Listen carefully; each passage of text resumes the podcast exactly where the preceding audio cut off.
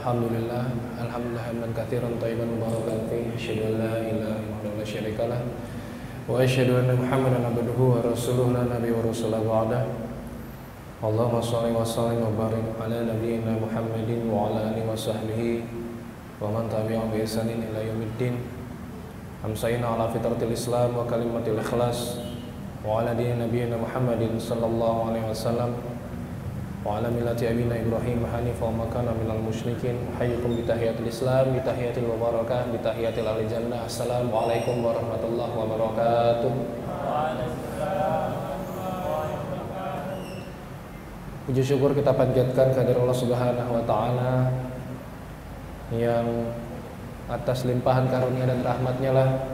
tentu saja kita semua bisa berkumpul dalam majelis yang sama-sama kita harapkan ridho Allah dan berkah dari Allah Subhanahu wa taala turun kepada kita. Dan untuk menggantikan yang biasanya duduk di sini yang tentu saja lebih berilmu tentu saja lebih banyak inspirasi dan hikmah. Dan kita semua sama-sama belajar karena tidak lantas yang berada di sini lebih baik daripada yang berada di depannya. Tidak lantas yang duduk di sini itu lebih berilmu daripada yang mendengarkannya. Dan selawat serta salam semoga senantiasa tercurah kepada junjungan kita Nabi Muhammad sallallahu alaihi wasallam. Yang setiap perkataannya adalah hukum, setiap perbuatannya adalah teladan dan sebaik-baiknya sahabat adalah sahabatnya. Karena untuk itulah kita berada di sini untuk sama-sama menghidupkan ajaran dan sunnahnya menjadi sahabat yang terbaik menjadi teman duduk yang jujur menjadi orang-orang yang bermanfaat bagi orang yang lain. Dan pada kesempatan kali ini insya Allah dari panitia ya itu meminta untuk menyampaikan tentang pemuda kebanggaan Allah dan Rasulnya yang tentu saja memang usia-usia sekarang ini pemuda itu zaman sekarang itu lebih digandrungi daripada yang tua. Ya kalau 10 atau 20 tahun yang lalu itu ustadz yang didengerin itu ya kalau nggak gelarnya kiai haji kalau nggak profesor doktor. Dan biasanya sudah sepuh. Ya katakanlah uh, Allah yarham kiai haji Zainuddin MZ atau yang masih eksis juga Agim misalnya. Kiai haji Abdullah Gimnastiar dan lain sebagainya. Itu orang-orang yang tentu saja ilmunya mumpuni secara pengalaman hidup juga sudah banyak dan 10-20 tahun yang lalu menjadi ulama sejuta umat gitu ya. Kalau zaman sekarang sudah berbeda. Semakin muda akan semakin digandrungi meskipun kadang-kadang ilmunya belum sebanyak yang tua sebagaimana Umar bin Khattab itu pernah berkata ketika seorang pemuda menjadi pemimpin di usia mudanya maka habislah waktunya untuk belajar karena teman-teman semua yang dirahmati Allah Subhanahu wa taala. Itu kalau kita mau belajar memang butuh waktu yang sangat panjang. Kebanyakan kita tuh nggak sabar. Ya walaupun bagus sih kadang-kadang semangatnya ya. Misalnya ada teman-teman yang pengen menghafalkan Quran, ikut daurah 20 hari langsung hafal 30 juz ya. Kalau saya sih mengibaratkannya kayak tanaman. Kalau pup, kalau ada sebuah kebun atau ladang yang diberikan pupuk organik itu biasanya memang panennya lama tapi lebih bagus kualitasnya dan biasanya pohon-pohonnya itu lebih sulit tercerabut dari akarnya. Tapi biasanya kalau tanaman itu pakai pupuk anorganik panennya instan tapi tercerabutnya juga instan. Kena angin bisa tumbang kena hujan bisa roboh nggak bisa nyerap dan lain sebagainya. Karena memang seperti itu. Sesuatu yang bisa didapatkan secara instan akan hilang secara instan juga. Biasanya begitu ya. makanya ya semua butuh perjuangan dan butuh waktu yang panjang itu pun pesannya para ulama juga seperti itu. Bahwa menuntut ilmu itu butuh waktu yang panjang. Eh, pesan saya kalau anak-anak muda teman-teman semua yang masih muda juga ya. Ya seumuran saya lah. Misalnya sudah pantas untuk menikah gitu misalnya. Terus kemudian menolak karena belum banyak ilmunya gitu ya. Nggak ada yang punya ilmu menikah itu nggak ada apa ada gitu jurusan ilmu pernikahan Oxford gitu nggak ada. Cari di mana juga nggak ada pasti. Karena kalau mencari ilmunya dulu ya nggak bakal jadi. Kayak mendingan kita yang sadar ini ya segera lalu segera punya anak didik anak kita lebih baik daripada diri kita. Itu yang lebih bagus. Makanya kata Abdullah Nasi Ulwan kapan sih bermulanya kita mendidik anak kata Abdullah Nasi Ulwan bermula dari ketika seorang laki-laki mencarikan calon ibu buat anak-anaknya jadi bukan bermula dari istrinya hamil atau bermula dari anaknya lahir tapi bermula dari seorang laki-laki mencarikan calon ibu buat anak-anak maka kan ada tiga hak bagi anak yang harus diminta dari orang tuanya, yang harus diberikan orang tuanya kepada anaknya. Itu kan yang dituntut oleh seorang anak ketika eh, maaf, ketika ada seorang bapak yang mengadu kepada Umar bin Khattab radhiyallahu anhu. Umar bin Khattab saat itu masih eh saat itu menjadi khalifah. Ya dikatakan bapak itu bilang kepada Umar, "Ya Amirul Mukminin, saya punya anak nakalnya nggak ketulungan. Gimana ini kalau saya buang saja anak ini? Terus ditanya sama Umar ya nakalnya gimana? Ya susah dibilangin. Ya disuruh sholat nggak mau. Ya pokoknya susah lah akhirnya ditanya sama Umar kepada anaknya ya wahai anak kecil. Ya gitulah pakai ya gulam gitu kan wahai anak kecil. Bukan mobil saya itu ya. Eh, apa namanya? Jadi lupa.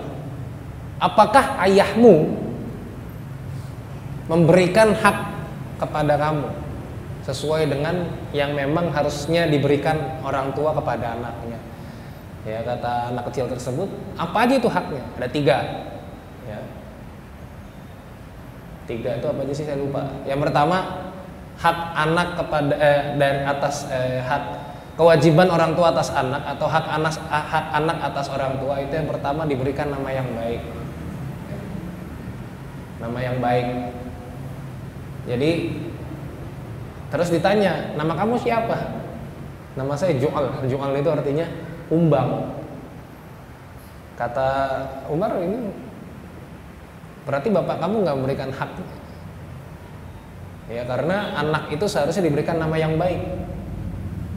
Nama yang baik yang betul-betul menjadi doa. Ya nggak sekedar nama itu idola kita misalnya namanya misalnya idola kita Lionel Messi terus anak kita namanya Muhammad Messi.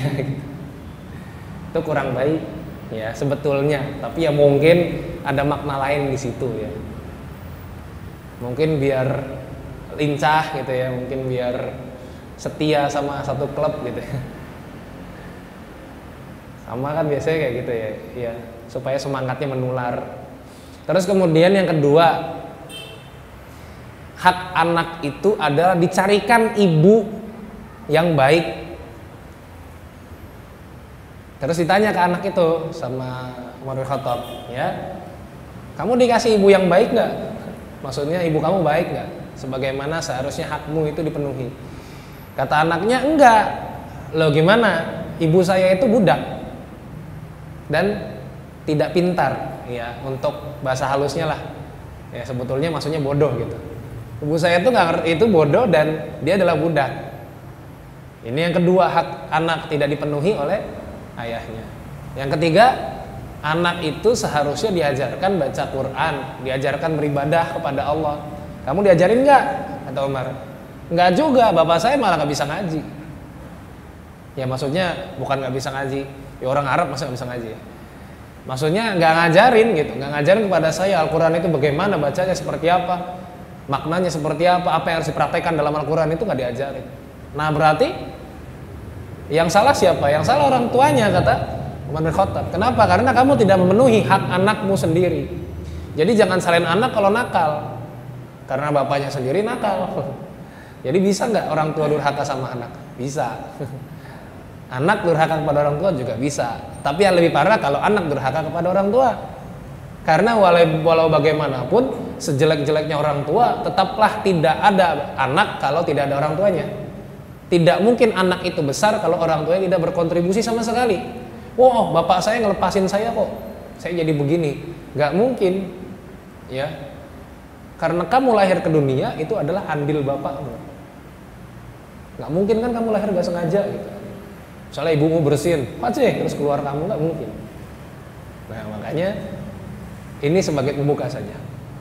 Adapun sebagaimana yang Rasulullah SAW sabdakan bahwasanya di yaumil akhir nanti ada tujuh naungan dari Allah Subhanahu wa taala di mana tidak ada lagi naungan selain dari Allah Subhanahu wa taala. Salah satunya adalah syabun e, nasya'a fi ibadatillah, yaitu pemuda yang punya semangat atau menambatkan dirinya untuk beribadah kepada Allah. Salah satunya ya. Di antara tujuh itu salah satunya adalah pemuda yang sangat semangat gitu ya beribadah kepada Allah. Nah ini adalah satu tanda bahwa kenapa sih pemuda, kenapa tidak yang lain, kenapa bukan pemudi, eh sorry, kenapa bukan orang tua, kenapa bukan anak-anak? Kalau pemuda pemudi sama aja lah. Ya, kenapa yang disebutkan adalah pemuda yang senantiasa beribadah Allah? Kenapa pemuda? Karena memang usia muda itu usia-usia banyak tantangan. Ya, usia-usia seperti ya mahasiswa-mahasiswa ini kan masih pengen semua ya enggak sih? Cerita sama temannya, oh teman saya punya mantan 17, saya nggak pernah punya. Pengen. Oh teman saya sudah naik gunung, Jawa Barat, Jawa Tengah, Jawa Timur. Makan Rinjani juga sudah pengen. Ya. Wah teman saya punya HP iPhone, pengen. Wah teman saya di laptopnya di install FIFA, pengen jadi pemuda itu kan pengenan. Oh teman saya kalau ngerjain tugas di abnormal, pengen. Pemuda itu masih pengenan, masih gampang goyah. Makanya siapa yang bisa menetapkan prinsipnya pada satu hal, ini yang mendapatkan bonus dari Allah. Nah bonusnya nggak tanggung tanggung, ya. Karena yang Allah sebutkan nahnu nakusu alaika nabahum bil haqq innahum fityatun amanu bi rabbihim wa. Kami kisahkan kepada engkau ya Muhammad kisah ini dengan sebenar-benarnya bahwasanya mereka adalah pemuda yang beriman kepada Tuhan mereka kepada Allah huda dan kami tambahkan petunjuk kepada mereka. Al-Kahfi ayat ke-13 ya. Jadi ini kisah yang benar kata Allah dan ini adalah pemuda-pemuda yang beriman kepada Tuhan mereka dan kami tambahkan petunjuk kepada mereka. Kita itu baca Al-Kahfi itu tiap Jumat ya. Ngerti nggak? Alhamdulillah ngerti dikit. Kenapa sih sebetulnya Al-Kahfi itu tiap Jumat harus kita baca, eh sorry, maaf, sunnah kita baca. Kan fadilahnya adalah diterangi kita ya, diterangi antara kita dengan Masjidil Haram atau dijaga kita dari fitnah dari Jumat sekarang sampai Jumat yang akan datang. Iya itu secara ukhrawi, tapi secara spiritual seharusnya kita bisa memahami kisah-kisah dalam Al-Kahfi itu luar biasa, bisa menjadi aplikasi dalam diri kita.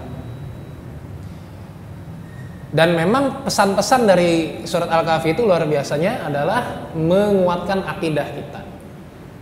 Baik dari awal maupun sampai akhirnya. Nah, salah satunya adalah pemuda yang berlindung di goa selama 309 tahun. Itu Ashabul Kahfi jadi kalau dalam istilah dalam Quran itu gua itu ada dua. Kira-kira gua itu sempit apa luas? Hah? Nggak tahu belum pernah masuk gua. Ya bagus jawabannya. Kalau ada yang bilang sempit, tahu dari mana? Mana itu dalam gua? Sempit atau luas? Tergantung. Ada yang sempit, ada yang luas. Nah, kalau di Quran itu menyebut gua yang sempit, Allah sebutnya dengan ghor. Makanya di surat At-Taubah itu ya ketika Nabi SAW bersembunyi di dalam gua bersama dengan Abu Bakar disebutkan fil ghor di dalam gua yang sempit. Kalau gua yang luas namanya kahf. Ya, yang kita sebut dengan kahfi ini adalah gua yang sangat luas. Jadi berapa orang bisa masuk dalam situ? Lebih dari dua, lebih dari lima bisa masuk ke dalam situ. Dan tempatnya memang sangat luas. Bisa kita lihat bahwa apa sih sebetulnya hikmahnya Ashabul Kahfi itu masuk ke dalam gua? Kenapa nggak tempat yang lain sih? Kenapa nggak di rumah? Kenapa nggak di sungai gitu misalnya? Kenapa nggak di bawah tanah misalnya kayak gitu? Kenapa nggak ngumpet di masjid misalnya kayak gitu? Kenapa di dalam gua? Karena pertama yang perlu kita perhatikan dalam surat ini di ayat ke-10 Allah sebutkan ya Rabbana atina min ladunka rahmah wa hayyi lana min id awal fitnatu ilal kahfi faqalu Rabbana atina min ladunka rahmah wa hayyi lana min amrina rasyada. Yang diminta oleh Ashabul Kahfi saat itu ketika terjepit, ketika tertekan, ketika melarikan diri yang diminta oleh Ashabul Kahfi adalah Rabbana atina min ladunka rahmah. Yang diminta adalah rahmah yaitu kasih sayang Kenapa Ashabul Kahfi nggak minta, ya Allah lindungilah kami dari raja yang zolim. Ya Allah bunuhlah raja yang zolim itu. Ya Allah buatlah kami terpisah dari raja yang zolim itu. Tapi yang diminta oleh Ashabul Kahfi adalah rahmah. Ingat bahwa pemuda itu nggak punya banyak pengalaman. Kalau orang tua itu pasti punya banyak pengalaman. Tapi pemuda itu nggak punya banyak pengalaman maka yang terbayang dalam pikiran pemuda itu adalah bagaimana kemudian dia bisa maju. Kan kalau kita waktu SMA mau masuk kuliah itu pertimbangannya biasanya nggak banyak. Pertimbangan kita adalah pokoknya saya masuk UGM jurusan antropologi wes gimana cara untuk mencapai itu wes pokoknya dipikir karo melaku misalnya kayak gitu nggak usah pikir panjang-panjang tapi kalau orang tua kan mikirnya panjang. Ini mau kurban aja ya. Biasanya panitia-panitia yang berisi orang-orang tua ini mau kurban. Ini rapatnya dari dua bulan sebelumnya. Ya bukan yang ledek enggak. Orang tua itu pemikirannya matang. Pertimbangannya luar biasa banyak. Jadi benar-benar matang. Kalau pemuda ini kan gegabah biasanya. Karena mereka memang pikirannya pendek karena nggak punya banyak pengalaman. Jadi semuanya tabrak, tabrak, tabrak. Mau usaha tabrak, mau kuliah tabrak, semua ditabrak. Nah, Ashabul Kahfi, mereka apakah lari ke dalam gua itu adalah rencana mereka? Tidak. Di antara mereka juga nggak ada yang udah masuk gua duluan itu nggak ada. Pokoknya taunya lari. Maka kemudian apa yang diminta oleh Ashabul Kahfi? Rahmah. Rahmah ini kasih sayang yang namanya kita minta kasih sayang dari Allah. Allah kalau sudah sayang sama kita, urusan urusan kita diangkat jadi urusan Allah juga. Dan segala sesuatu yang ada di depan kita itu akan dibantu oleh Allah. Dan ketika Allah sayang sama kita, Allah akan berikan apa yang kita butuhkan dan bukan apa yang kita minta. Itulah makanya kenapa sih orang tua itu seneng banget nyuruh anaknya ke hal-hal yang gak enak buat anaknya. Karena orang tua itu sayang sama anak. Jadi kalau misalnya ngelarang sesuatu itu sebetulnya adalah sayang. Jangan sampai anak saya celaka, jangan sampai anak saya macam-macam lah seperti itu. Kan seperti itu maksudnya. Juga Allah Subhanahu wa taala kepada kita. Kita itu kan sering minta mobil, minta motor, minta pokoknya saya mau nikah sama dia tok ya Allah. Kalau enggak ya udah mendingan saya mati syahid aja misalnya gitu. Ini mati syahid enggak, nikah juga enggak. Nauzubillah ya. Pokoknya bisnis saya harus sukses. Kalau bisnis saya nggak sukses, entah apa yang akan terjadi pada keluarga saya. Jadi seakan-akan yang lebih tahu dia daripada Allah. Ya Allah pokoknya saya harus masuk kampus ini. Kalau saya nggak masuk kampus ini, betapa rusaknya nih hidup saya nanti. Ya Allah pokoknya saya harus juara, saya harus menang. Kalau misalnya enggak, ini berbahaya buat bangsa dan negara misalnya. Jadi berdoa seolah-olah dia yang lebih tahu daripada Allah. Padahal ya diajarkan kita di surat Al-Kahfi ini Rabbana atina min ladunka yang kita minta tuh rahmah. Maka ketika kita minta kasih sayang dari Allah, segala sesuatu yang kita butuhkan akan Allah penuhi. Bukan cuma yang kita inginkan. Kadang-kadang kita menginginkan sesuatu itu bukan kebutuhan kita. Itu yang terjadi pada sahabul kahfi. Makanya tidur di dalam gua kira-kira dalam gua tuh enak gak sih tidurnya itu ada yang jawab enggak udah pernah berarti ya kalau kita bandingin sama tidur di kasur mah beda ya empuk di kasur mah.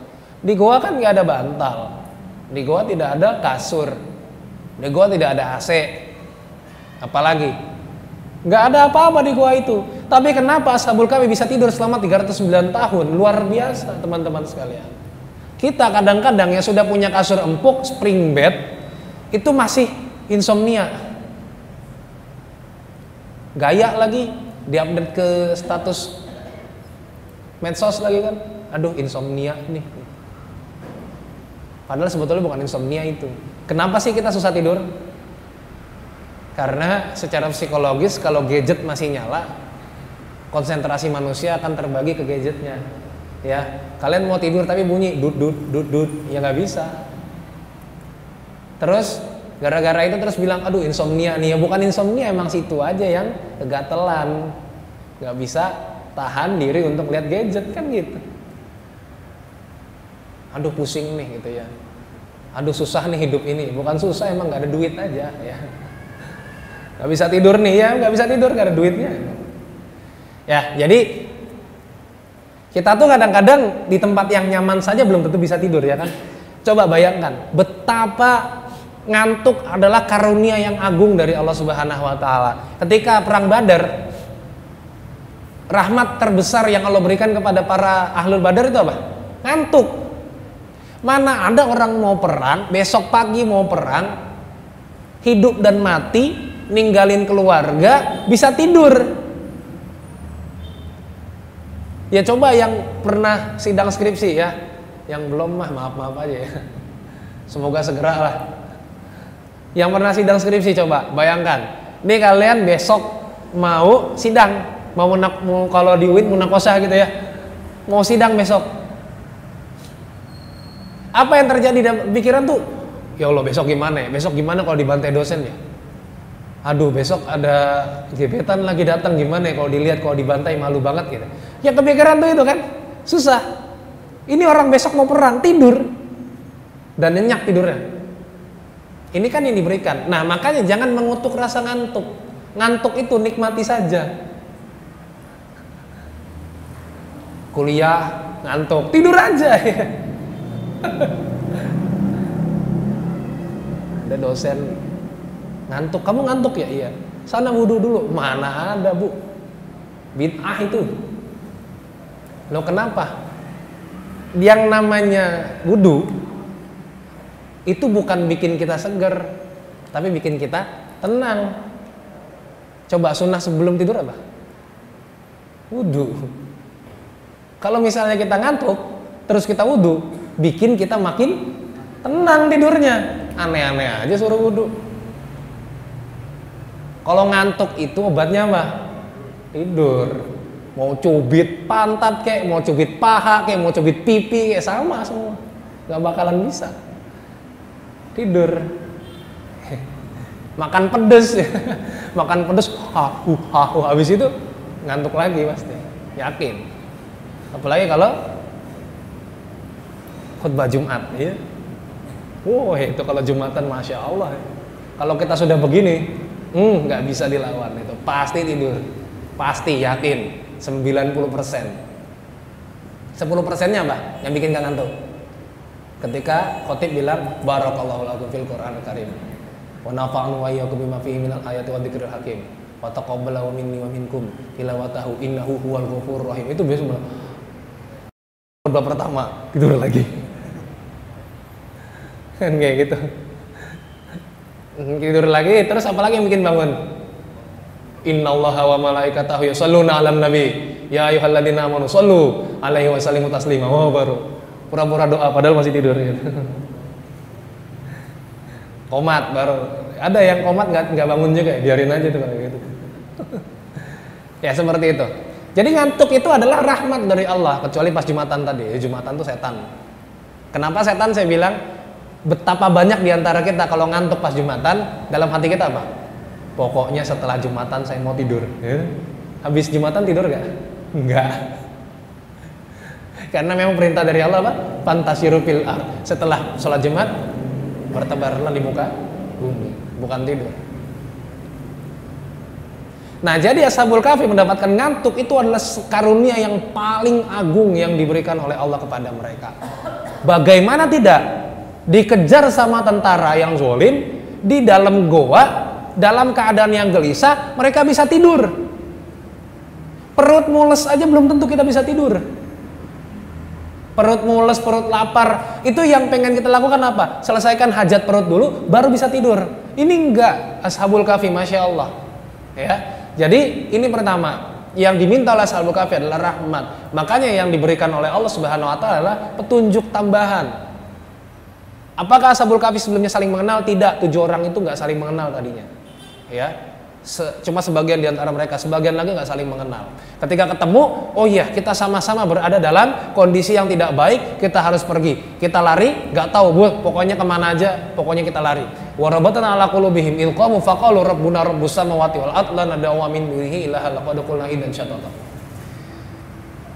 Karena apa kata Allah? Kami ikatkan keimanan dalam hati-hati mereka.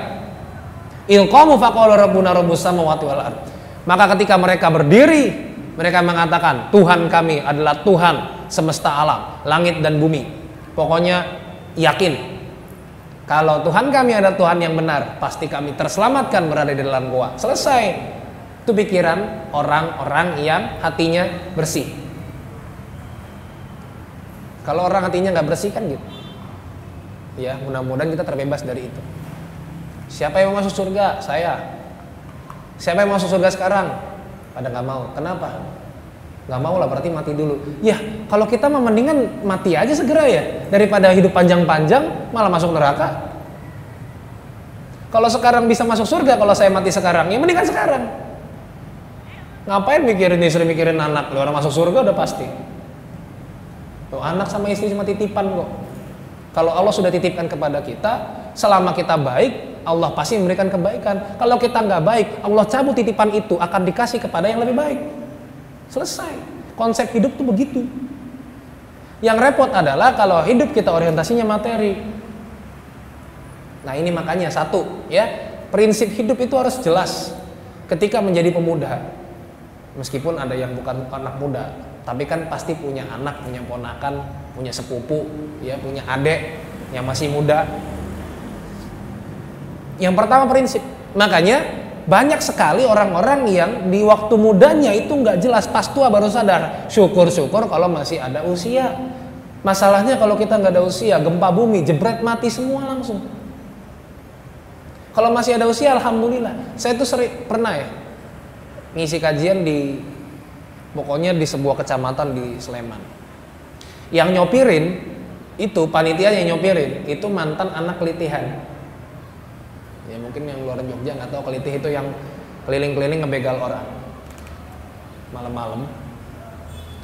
Terus saya tanya kalian tuh ngapain sih kelitih itu? Apa tujuan kalian? Yo nggak ada tat. Loh terus ngapain? Ya udah pokoknya kelitih itu nggak ada tujuannya. Kita keliling-keliling aja kadang ada dendam. Dendamnya dan lucu dendamnya. Kadang misalnya seperti ini. Misalnya saya punya dendam sama orang Jogokarian saya uh, ada orang Jawa punya salah sama saya, saya dendam sama dia belum terbalaskan. Ketika ada orang Jawa yang lewat, saya baca orang itu. Gak ada urusan, pokoknya orang Jawa. Selesai dendam saya sama orang Jawa kayak gitu. Saya bilang bener gak ada tujuan kalian, bener gak ada. Makanya dia bilang, makanya begitu hancurnya saya itu. Ikut kayak gitu. Kenapa bisa kayak gitu? Karena prinsipnya nggak jelas.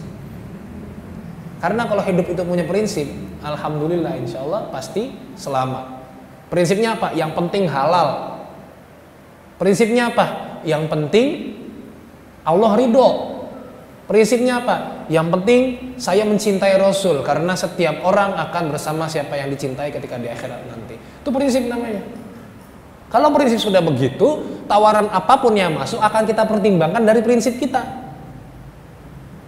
Saya yang penting Allah ridho, saya yang penting halal. Maka setelah saya kuliah dari sini saya mau ke mana pokoknya yang penting bagaimana pekerjaan saya tidak menghalangi saya dari dakwah, nggak menghalangi saya dari datang kajian, nggak menghalangi saya dari ikut pengajian yang eh, apa namanya yang rutin gitu ya, nggak menghalangi saya dari sholat berjamaah yang tepat waktu, nggak menghalangi saya dari datang awal saat sholat Jumat seperti itu. Kalau prinsipnya jelas. Tapi kalau prinsipnya nggak jelas, ke mana aja ikut, ya mengalir saja pokoknya. Ya susah mengalir. Apalagi air itu cuma mengalir di ke tempat yang rendah, kecuali ada mesinnya bisa naik. Kalau ada mesinnya, kalau nggak ada ya, ya mesinnya itu apa? Ya prinsip. Jadi sekalipun kita ya let it flow, tapi ada sesuatu yang bisa membuat kita naik. Kemudian yang kedua, masih di Ashabul Kahfi, masih pelajaran dari Ashabul Kahfi. Bagaimana? Yaitu ketika kita ketika prinsip itu benar, kita akan diarahkan ke tempat-tempat yang benar juga. Meskipun yang lain itu menawarkan kepada kita segala kenikmatan, ya. Tapi kalau prinsip hidup kita benar sebagai pemuda, prinsip kita akan mengarahkan kita ke tempat-tempat yang baik juga, ke tempat-tempat yang benar juga.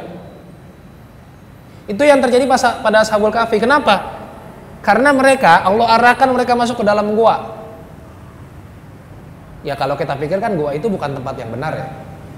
Tapi ternyata dalam konteks ini gua itu tempat yang baik. Karena mereka bisa tidur selama 309 tahun. Mana buktinya? Buktinya adalah watasabum ayqadha wa hum rukudu wa nuqallibuhum datal yamin wa datal shimal wa qalbuhum basitun diraibil wasit. Ya, watasabum ayqadha wa hum rukudu wa nuqallibuhum datal yamin wa datal shimal. Ya, kamu kira mereka semuanya seger, buger, bangun dalam keadaan sadar, padahal mereka itu adalah sebetulnya tidur. Kami balikkan mereka ke kanan dan ke kiri. Wakal buhum basitun diraihi bil wasid dan anjing mereka bukan lagi ngatain orang ya. ya anjing mereka itu menjulurkan kakinya di depan mulut gua pertanyaan saya anjing itu buruk gak sih ya anjing itu kan liurnya najis walawo berat harus cuci pakai air tanah tujuh kali ada nggak najis lain yang harus cuci pakai air tanah tujuh kali Enggak ada, cuma anjing. Babi enggak, babi perdebatan. Ada ulama yang mengatakan harus cuci air tanah tujuh kali, ada yang enggak. Ada yang cukup dibersihkan sampai hilang warna dan baunya. Kalau anjing, itu cuci air tanah tujuh kali, dan itu cuma anjing. Misalnya liur apa? Liur mantan, liur mantan enggak. Cukup mandi aja ya, nggak usah cuci air tujuh kali gitu ya masa sama sama anjing gitu ya jadi cuma anjing nah anjing itu ternyata Allah sebutkan dalam surat Al-Kahfi dalam konteks yang baik artinya apa anjing itu kalau bersama orang-orang yang baik dia mendapatkan rahmat dari Allah kalau anjing bersama orang-orang yang baik dia mendapatkan keselamatan dari Allah itu anjing gimana kalau manusia Makanya jangan deh capek-capek, maksudnya jangan deh kita bosan bersama dengan orang-orang yang baik. Jangan bosan datang kajian meskipun ya mungkin ustadznya membosankan gitu. Meskipun mungkin aduh, saya tuh kalau ngaji selalu ngantuk gimana ya? Mendingan saya nonton aja di YouTube. Saya tidur aja di rumah, sambil tiduran saya nonton di YouTube tinggal cari siapa ustadz yang pengen saya dengerin. Lebih baik datang ke majelis ilmu karena di majelis ilmu ini yang kita minta selain ilmu adalah berkahnya ini malaikat nih di atas kita nih sedang muter di atas kita mendoakan kita kenapa? Karena mereka ridho kepada majelis yang di dalamnya diberikan atau disampaikan ilmu-ilmu Allah. Nah makanya prinsip yang benar akan mengarahkan kita ke tempat yang benar. Pemuda itu paling susah nyari tempat yang benar itu paling susah karena tantangannya berat.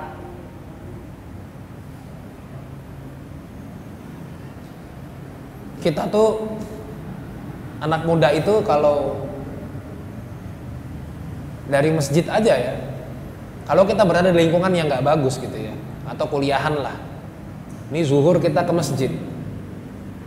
Balik dari masjid ke kelas, eh teman kita udah siap aja kan cie cie cie cie alim banget sekarang cie sekarang udah jadi akhi-akhi eh sekarang udah jadi uhti-uhti uhti pakai G sekarang jadi uhti-uhti eh baru datang kajian pulang dari kajian terus teman kos bilang assalamualaikum bu Haji. Ya, udah malas banget rasanya.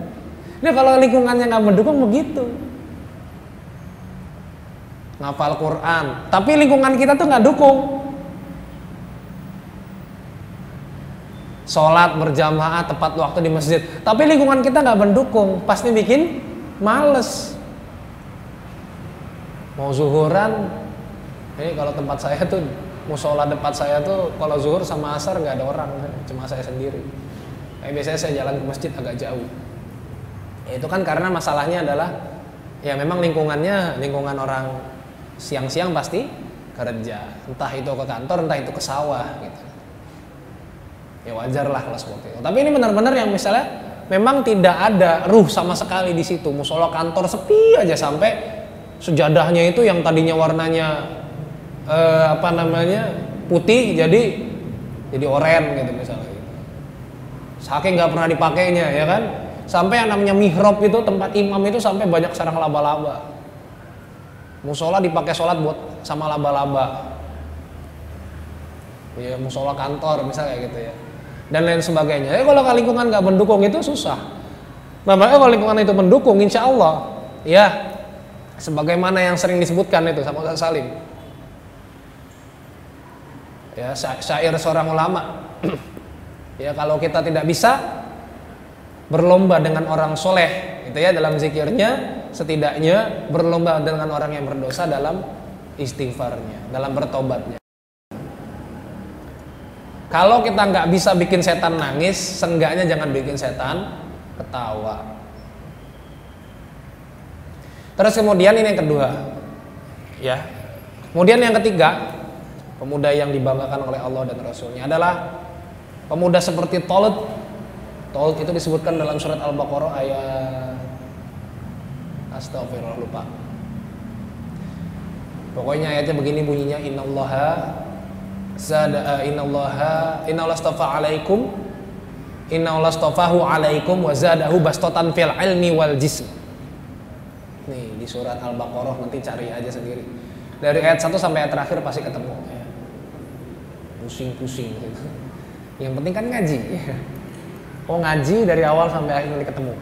Innallaha innallaha astafahu alaikum wa zadahu bastatan fil ilmi wal jismi. Sesungguhnya Allah telah memilihkan dia menjadi pemimpin kalian.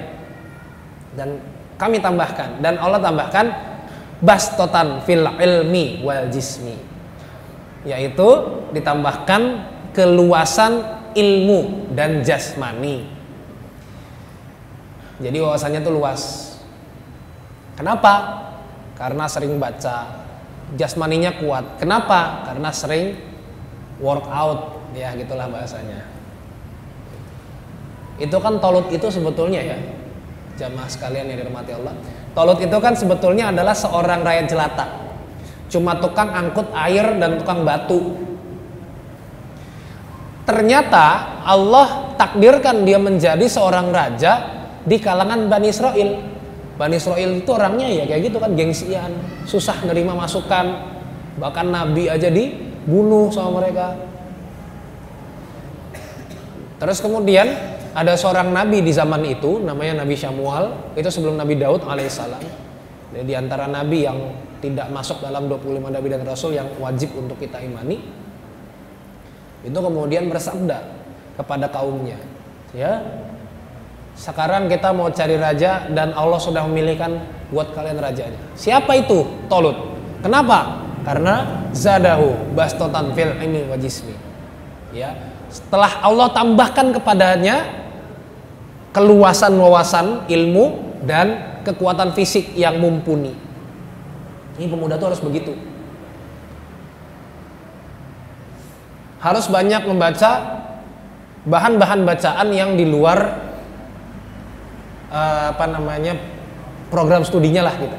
Misalnya kuliahnya apa nih? Misalnya kuliahnya psikologi, ya harus belajar tentang yang lain, tentang sejarah, tentang sosiologi, tentang antropologi. Karena itu akan sangat membantunya. Akan sangat membantu. Tapi kalau kita cuma aktif di apa bidang yang memang uh, kita pelajari, kita akan tidak menemukan referensi-referensi baru untuk menemukan inovasi-inovasi yang baru. Kemudian dari segi jasmani, dari segi fisik. Pemuda itu harus punya fisik yang mumpuni, yang kuat, yang baik. Zaman sekarang itu susah banget nyari orang yang dia rutin dalam berolahraga. Sudah nggak olahraga, ke mana-mana pakai motor. Sini ke pom bensin situ depan pakai motor. Padahal deket. Tapi kerasanya jauh zaman sekarang ya. Ke mana-mana pakai kendaraan e, ber bermotor. Ya walaupun sekarang ada komunitas goes-goes, ada banyak event-event event-event e, lari 5K, 10K, 15K, 20K. Ya kan? Tetap aja. Jadi karena apa? Karena memang olahraga tuh nggak jadi gaya hidup kita Kebanyakan dari kita tuh ya usia-usia kayak saya ini itu sudah cek kolesterol, ada cek gula darah, ada cek jantung, udah bentar lagi berhenti gitu kan. Kenapa? Karena memang kita tuh nggak jaga kebugaran. Segala sesuatu di dalam hidup kita sekarang itu sangat sangat membuat kita mager, mager banget sumpah bangga jadi generasi rebahan beli sate langsung ke tempatnya dibanding beli sate pakai aplikasi ojek online. Ada voucher ada cashback. Kira-kira lihat mana? Ya beli sate pakai aplikasi lah. Ada voucher ada cashback. Ya kan? Padahal ya bergerak itu dalam hidup kita penting. Pemuda itu bergerak. Kalau pemuda diam, pemuda malas-malesan, maka ya cepat tua. Ya orang tua kan kita nggak bisa andelin lagi, tenaga mereka terbatas. Pemuda yang paling diandalkan masalah pemudanya juga lemah, letih, lunglai, loyo, ya, gampang mules, naik mobil pusing, kedinginan sedikit mules, ya, naik gunung sedikit langsung bawa kertas satu rem ditulis Jumina kapan ke sini? Tujuannya apa sih sebetulnya saya tuh sering banget dipesenin kayak gitu nanti kalau naik kalau sampai puncak tulis ini ya nanti kalau di Masjidil Haram depan Ka'bah tulis ini enggak nggak mau saya ngapain lagi bawa kertas banyak-banyak eh zaman sekarang tuh paperless nggak usah lagi pakai kertas nggak usah tulis-tulis lah kalau doa pasti saya doain. Tapi kalau nulis di kertas enggak. Nehi, nehi mahabbate kayahu. Enggak mau. Alay banget. Jadi kita kehilangan esensinya. Sekarang lari. Larinya sih bagus.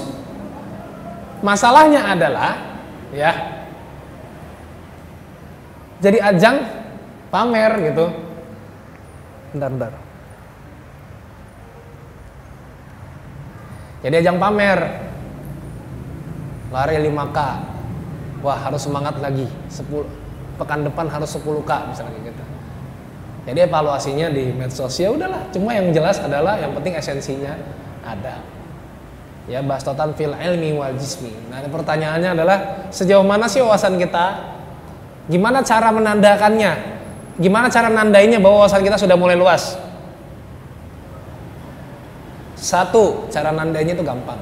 Kalau kita ngobrol sama orang di luar jurusan kita, orang di luar tempat kerja kita, orang di luar lingkaran kita, orang di luar lingkungan kita, kita bisa nyambung. Ini tapi ngomong sama sopir nggak nyambung, ngomong sama tukang beca nggak nyambung, ngomong sama eksekutif nggak nyambung, ngomong sama anggota dewan nggak nyambung, berarti wawasan kita nggak luas. Ya. Terus juga coba dicek ke eh, kebugaran fisik kita karena itu sangat penting di zaman sekarang di era mager ini sangat penting untuk mengecek kebugaran kita. Kemudian yang ke berapa itu ya? Selanjutnya lah ya. Bahwa yang namanya pemuda itu harus ada kontribusi. Karena pemuda itu usianya masih produktif dan dia harusnya memberikan kontribusi bagi lingkungan di sekitarnya. apa pun itulah pokoknya kontribusi yang baik nafiun li bermanfaat bagi yang lain mau itu kepada lingkungan eh, di rumah tangga mau itu lingkungan di masjid gitu ya. Mau itu lingkungan di kos-kosan dan sebagainya. Pokoknya harus bermanfaat karena pemuda itu yang ditunggu adalah kontribusi. Setinggi apa pun sekolah kita sebagus apa pun nilai kita sesempurna apa pun kelulusan kita tapi kalau kita minum kontribusi, maka hisapnya akan sangat berat. Nanti kita di akhirat ditanya, "Eh fulan, kamu dulu kuliah apa?" Saya kuliah tentang perbatuan. Geologi. Apa manfaatnya kamu telah berikan dari ilmu-ilmu yang kamu pelajari? Wah, iya belum ada tuh. Nah, itu hisapnya berat. Orang yang mengetahui itu hisapnya lebih berat, ya. Jadi kalau tahu harus berkontribusi busi. Jadi walaupun kita sarjana fisika, sarjana kimia, itu tidak kemudian menghalangi kita dari berkontribusi bagi kehidupan yang lebih baik. Ya, sebagaimana Dzulqarnain itu berkontribusi bagi setiap masyarakat yang dia temui. Kan Dzulqarnain begitu kan? Ketemu masyarakat di sini, ya dia berkebaikan sehingga masyarakat itu jadi beruntung. Ketemu di sini, ketemu di sini, ketemu sama masyarakat yang bahasanya sulit dimengerti, kemudian minta bikin tembok. Ya, akhirnya kemudian apa? Dibikinin. Dibikinin tembok untuk memisahkan antara mereka dengan Yajud dan Majud. Terus kemudian selanjutnya yang kelima mungkin ya penguasaan bahasa. Penguasaan bahasa ini penting karena kita itu bisa diterima oleh orang banyak kalau kita bisa setidaknya mengerti atau bahkan menguasai bahasa orang yang kita temui. Uh, Allah itu berfirman, "Wa ma arsalna mir rasulin illa bilisani qaumi." Dan tidaklah kami utus satupun seorang rasul kecuali dengan lisan kaumnya. Artinya rasul itu nggak ujuk-ujuk datang tiba-tiba dari negeri mana ke negeri mana terus langsung berdakwah enggak. Jadi Allah itu membuat seorang yang sebelum diangkat jadi rasul itu didengarkan dulu berpengaruh bagi orang sekitarnya memahami bahasa orang sekitarnya baru kemudian diangkat jadi rasul. Jadi nggak ujuk-ujuk. Begitupun yang terjadi pada Nabi Muhammad Shallallahu Alaihi Wasallam ya bahwasanya Nabi itu juga seperti itu. Sampai dijuluki Al Amin sampai orang tahu bahwa Rasul itu nggak pernah bohong sampai orang tahu bahwa Muhammad itu adalah orang yang baik saya Muhammad itu eh, sampai orang tahu bahwa Muhammad tidak pernah bercanda yang aneh-aneh sampai orang tahu bahwa Muhammad kalau berdagang pasti untung. Sampai orang tahu bahwa Muhammad kalau berdagang nggak pernah nipu. Semua orang tahu bahwa Muhammad orang baik. Sampai orang tahu bahwa Muhammad adalah benar-benar Muhammad. Bahwasanya Muhammad adalah seorang yang terpuji barulah kemudian Allah angkat dia menjadi rasul. Jadi memang ada penempaan diri sebelumnya. Nah itu nabi itu diangkat yang seperti itu sama Allah. Makanya mereka itu pasti berbahasa yang baik. Begitupun Nabi SAW yang berkat yang bersabda kepada eh, sahabat-sahabatnya bahwa dia adalah yang memiliki atau berlisan terbaik berbahasa terbaik di antara para sahabat-sahabatnya. Karena Nabi itu besar di kaum Bani Sa'ad. Ya Bani Sa'ad itu ya di sana adalah Eh, memiliki atau menuturkan bahasa Arab yang lebih baik daripada orang-orang yang orang-orang Arab yang lain. Penguasaan bahasa, begitupun Zulkarnain tadi yang saya bilang. Zulkarnain itu ketika bertemu satu kaum yang susah dipahami bahasanya, tapi kemudian Zulkarnain tahu inna ya'juja wa ma'juja mufsiduna fil ard. Fahal naj'alaka kharjan ala anta ja'al bainana wa bainakum radma. Gitu kan? Orang tersebut orang eh, mereka itu yang bahasanya sulit dimengerti kepada Zulkarnain sesungguhnya Yajud dan Majud ini berbuat kerusakan di, di muka bumi. Maka buatlah satu buah tembok di antara kami dengan mereka supaya mereka tidak bisa menembus eh, tembok itu dan mengganggu kami. Ini kan nggak bisa dipahami bahasa mereka tapi Zulkarnain bisa. Kenapa? Karena Zulkarnain menguasai bahasa-bahasa. Jadi kalau kita mau menguasai dunia ya kuasai bahasa-bahasa sekarang apa yang kita kuasai bahasa? Bahasa Indonesia, bahasa isyarat, bahasa hati, ya, bahasa kode, ya, ya kayak gitu gitu malah kita. Ya kuasai bahasa-bahasa dunia lah minimal. Bahasa Inggris bahasa Arab gitu. Bahasa bahasa bahasa dunia. Bahasa Arab itu pernah menjadi bahasa dunia dan nggak tahu kapan lagi ya jadi bahasa dunia.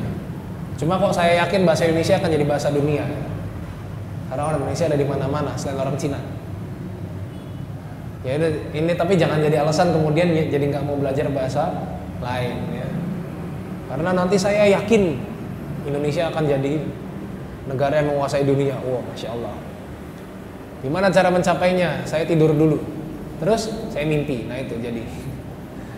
Ya itu ya. Jadi terakhir adalah pemuda itu harus menempa diri dengan kesabarannya ingat masih di surat Al-Kahfi. Ini surat Al-Kahfi aja saya bahas tadi. Cuma satu dari surat Al-Baqarah. Di surat Al-Kahfi itu ada kisahnya Nabi Musa alaihissalam dengan eh, Nabi Khidir alaihissalam. Nanti mungkin kalau ada kesempatan ngisi lagi ntar kita akan bahas itu ya. Kayaknya lebih kayaknya akan akan menarik kita bahas tentang kisahnya Nabi Musa alaihissalam dengan Nabi Khidir karena kisah itu cukup panjang sebetulnya. Kalau kita baca tafsir dan baca eh, apa namanya hikmah dari situ ada beberapa kitab yang membahas tentang kisahnya Nabi Musa alaihissalam dengan Nabi Khidir itu ya dengan penjabaran-penjabaran yang cukup mencengangkan. Intinya dari tiga pelajaran yang diterima oleh Nabi Musa dari Nabi Khidir itu dikatakan oleh Nabi SAW Yarhamullah Musa semoga Allah merahmati Musa. Lah kenapa? Andai kata Musa itu sabar orangnya artinya dia bisa diam terhadap apa yang dia lihat, maka ya kata Nabi Muhammad SAW, maka kita akan mendapatkan pelajaran yang lebih banyak dari sekedar cuma tiga. Ya. Kita akan mendapatkan pelajaran yang lebih banyak daripada cuma tiga itu. Ya, tiga itu apa? Yang bolongin kapal, kemudian e, membunuh anak kecil, dan kemudian yang terakhir adalah meluruskan tembok. Ya kata Nabi SAW, kalau misalnya Nabi Musa alaihissalam itu sabar, maka bisa terjadi banyak sekali pelajaran. Tapi kan sudah diwanti-wanti sama Nabi Khidir alaihissalam. Wa kaifa tasbiru ala ma lam tuhit bihi Kata Nabi Khidir, gimana kamu bisa sabar? Gimana kamu bisa sabar terhadap apa yang belum pernah datang kepadamu? Maksudnya dia nggak tahu. Maksudnya Nabi Musa alaihissalam belum pernah melihat itu, gimana kamu bisa sabar? Terhadap apa yang belum pernah kamu lihat sebelumnya. Kata Nabi Musa AS, sata jiduni insya Allah, sobira, wala yasilak amro. Ini adalah jawaban orang yang angkuh. Ya, kalau jawaban orang yang tidak angkuh itu seperti Nabi Ismail kepada Ibrahim. Sata jiduni insya Allah minas sobirin. Nah, minas sobirin kalau siapa? Kalau Nabi Musa kan bilangnya sobiro. Walaupun tetap menyebutkan insya Allah. Ya insya Allah kamu akan menemukan kata Nabi Musa insya Allah kamu akan mendapati saya adalah orang yang sabar. Kalau Nabi Ismail kan bilangnya insya Allah wahai ayahku engkau akan menemukan orang eh, menemukan saya adalah bagian dari orang-orang yang sabar. Beda loh. Saya adalah bagian dari Orang yang sabar dengan saya adalah orang sabar itu beda. Saya adalah orang kaya dengan saya bagian dari orang-orang kaya itu beda. Saya adalah orang Jawa Karian atau saya adalah bagian dari orang-orang yang lebih baik di Jawa Karian. Kalau saya mah cuma apalah. Ini beda. Nah itu yang terjadi juga pada Nabi Musa AS. Makanya dia nggak sabar karena pengen buru-buru dapat ilmu. Nah yang susah tadi saya bilang ya bahwa pemuda sekarang itu banyak yang pengen belajar tapi pengennya cepat pengen mondok setahun ah terus jadi ustadz. Nggak bisa kayak gitulah. Sembarangan aja. Mau jadi ustadz kayak jadi apa apoteker. Cuma sekolah setahun profesi terus jadi apoteker nggak bisa. Harus ada kesabaran di situ. Karena sesungguhnya menjadi seorang ahli agama itu yang paling penting adalah sabar. Yang disebutkan oleh Ali bin Abi Thalib radhiyallahu an asobru karosi minal jasadi. Eh asobru salah. As asobru minal jasadi. Kok jadi aros asob asobru minal amali. Karoksi minal jasadi. Ya kata Abi Nabi Thalib. Bahwasanya kesabaran itu seperti kepala. Ya kesabaran dalam amalan itu seperti kepala pada jasad ketika dia hilang maka hilang semua esensi dari amalan itu. Sama seperti jasad tubuh kita. Kalau kepalanya hilang udah hilang semua. Tangan hilang masih bisa hidup. Kaki hilang masih bisa hidup. Gitu kan?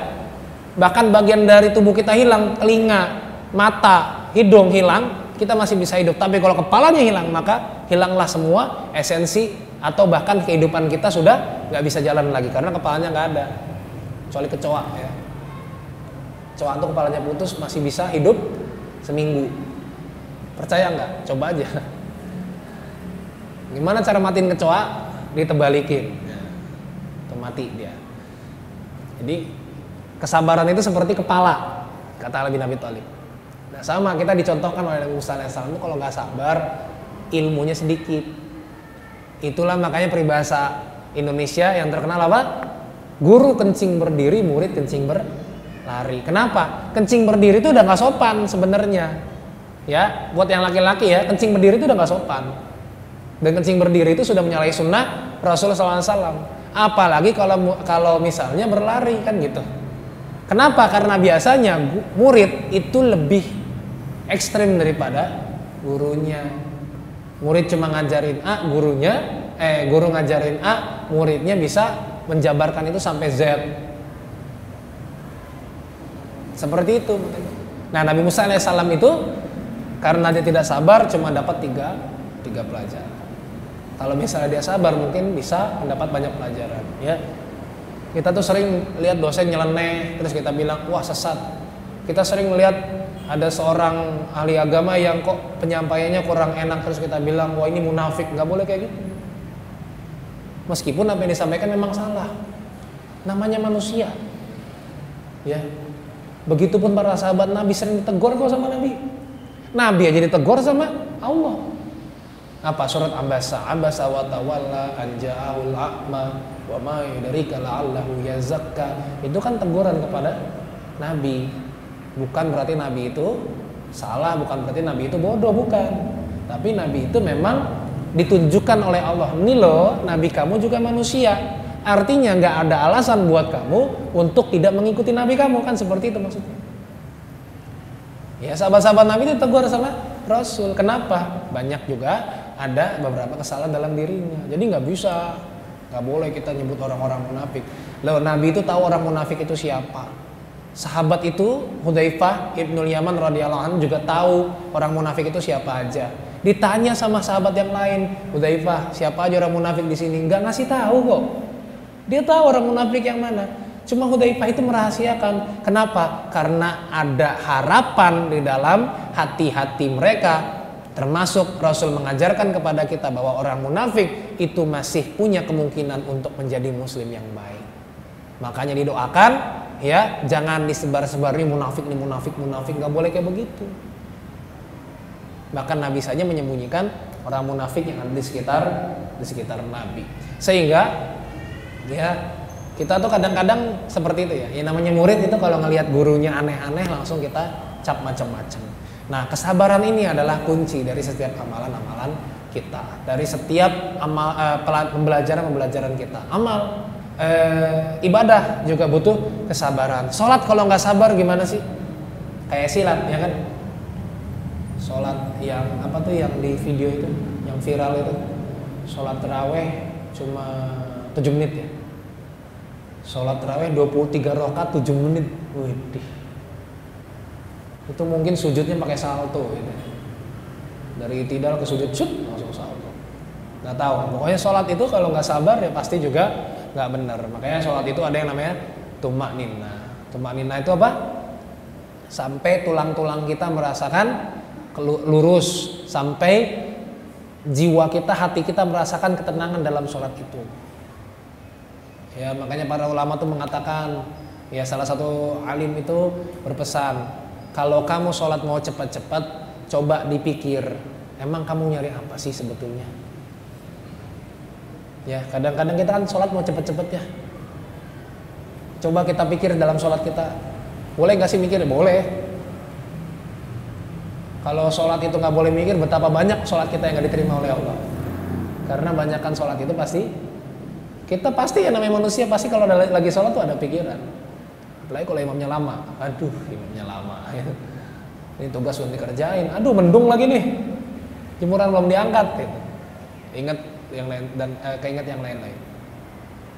Nah begitu ya teman-teman sekalian, rahmati Allah Subhanahu Wa Taala tentang pemuda ya bagaimana apa yang harus dilakukan oleh pemuda yang mau menjadi pemuda kebanggaan Allah dan Rasulnya ada beberapa hal yang perlu kita perhatikan meskipun sebetulnya banyak sekali tapi yang jelas pemuda yang di mendapatkan naungan dari Allah Subhanahu wa taala itu adalah pemuda yang nasyafi ibadatillah yang punya semangat yang luar biasa untuk beribadah senantiasa kepada Allah Subhanahu wa taala. Dan satu lagi ya saya lupa menyampaikan satu lagi setelah sabar adalah bagaimana kemudian pemuda itu menyalurkan cintanya kepada yang benar cintanya itu karena yang maha benar dan kepada yang benar. Kalau belum punya pasangan cintanya ke siapa? Oh banyak sekali. Cintanya ke orang tua cintanya kepada adik-adik kepada kakak pada saudaranya sesama muslim ya. Ini cinta.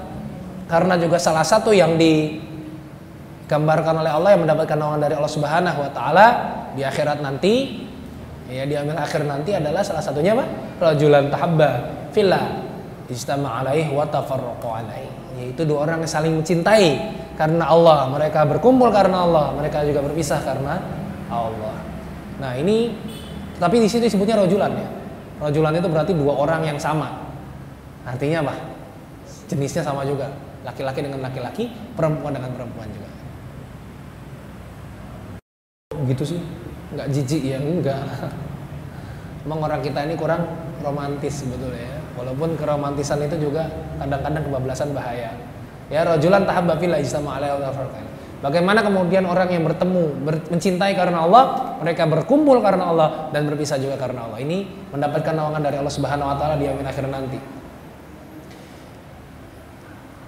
Berarti laki-laki nih kalau misalnya teman-teman ada yang bersahabat ya, kemudian mengatakan ini uhibu kafillah itu luar biasa tapi susah ya kebanyakan dari kita ucapan ini uhibu kafillah itu malah diselewengkan kepada lawan jenis ya.